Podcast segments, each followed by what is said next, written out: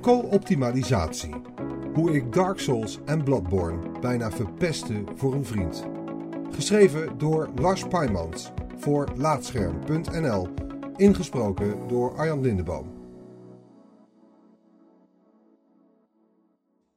Hoe ver zijn we onderhand? Zuchtend verzamelt Erwin zijn souls naar de zoveelste eindbaas die we die avond in Dark Souls verslaan. Langzaam dringt het op me door. Dit moet de slechtste manier zijn om iemand kennis te laten maken met een van mijn favoriete games ooit. Zelf games spelen is leuk, maar iemand anders kennis laten maken met je favoriete spellen geeft minstens zoveel voldoening. Op laadscherm heb ik al eens beschreven waarom de Dark Souls games voor mij zo speciaal zijn. Ook bij laadscherm collega en goede vriend Erwin was er altijd al interesse in de Souls-serie, maar hij kwam nooit verder dan het eerste gebied.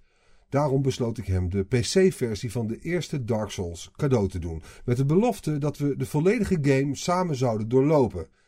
Het liep niet helemaal zoals gepland. Dat is vooral te wijten aan de manier waarop ik zelf kennis maakte met Dark Souls. Ik viste de game destijds uit een budgetbak zonder al te veel voorkennis. Vervolgens ging ik op eigen houtje op ontdekkingstocht, terwijl ik het You Died scherm ontelbare keren voorbij zag komen. Op die manier leerde ik noodgedwongen de regels van het duistere Lordran kennen. Ik verdiepte me in de verschillende wapens en het verhaal dat ontwikkelaar From Software via de voorwerpen in de game vertelt.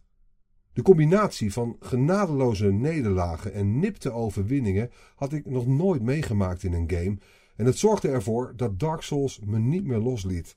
Toen ik Erwin overtuigde om de game ook een kans te geven, wilde ik hem daarom eigenlijk een nabootsing van mijn ervaring voorschotelen.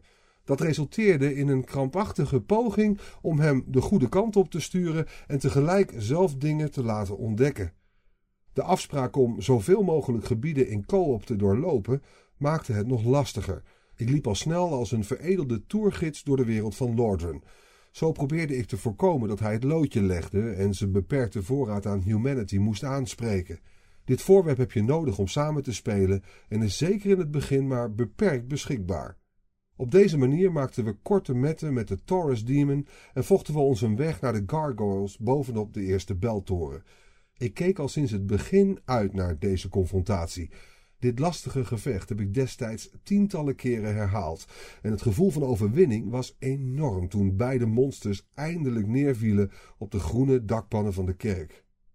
Erwins strijd had niet verder verwijderd kunnen zijn van de mijne.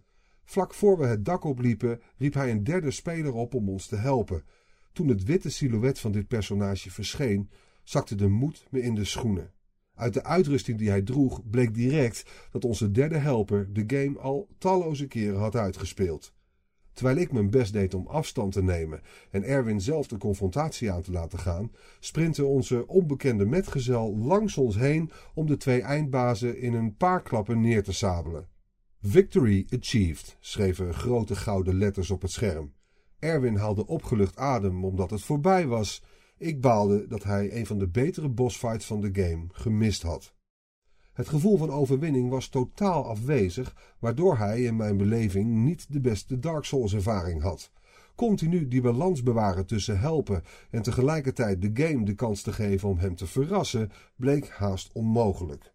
Dit soort situaties stapelden zich op, waardoor voor mij de irritatie toenam en voor Erwin nog steeds niet duidelijk werd waarom Dark Souls zo'n goede game is.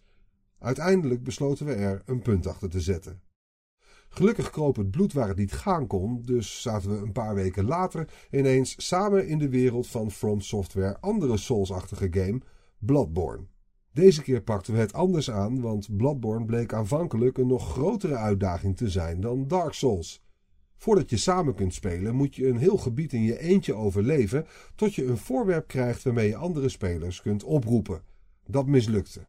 En aan het gezucht en gesteun aan de andere kant van de partychat te horen, hing ons tweede co-op avontuur aan een zijden draadje. Ik legde me neer bij het feit dat je een ervaring zoals ik die met Dark Souls had niet kunstmatig kan laten ontstaan. In plaats daarvan werd het mijn missie om hem de credits dit keer wel te laten bereiken. Als laatste poging om er nog iets van te maken, nam ik via SharePlay zijn Bloodborne-personage tijdelijk over, zodat hij kon toekijken hoe ik het voorwerp haalde dat ons nog een kans gaf om samen de eindbaas te verslaan. Het bleef bij deze enkele shareplay-sessie. Gedurende onze tocht door de vervloekte stad Jarnum veranderde Erwin van afwachtend mannetje met een staf in een agressieve hunter die alles op zijn pad te lijf ging met een zweep. Uiteindelijk dook hij zelfstandig een optioneel gebied in en verkende hij alvast een nieuw gebied als ik nog wachtte om opgeroepen te worden. Onlangs deelde hij de genadeklap uit aan de laatste Bloodborne-bos, terwijl ik op een afstandje toekeek. Victory achieved voor mij, nightmare slain voor hem.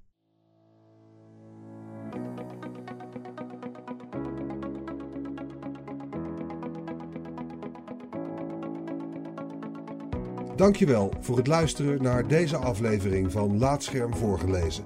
Als je waardeert wat we hier doen, dan zouden we het leuk vinden als je iemand anders vertelt over laatscherm.nl of een van onze verhalen deelt op social media. Je kunt ook heel eenvoudig 5 sterren achterlaten in de podcast-app van Apple en eventueel een recensie, waardoor we weer beter vindbaar worden voor anderen.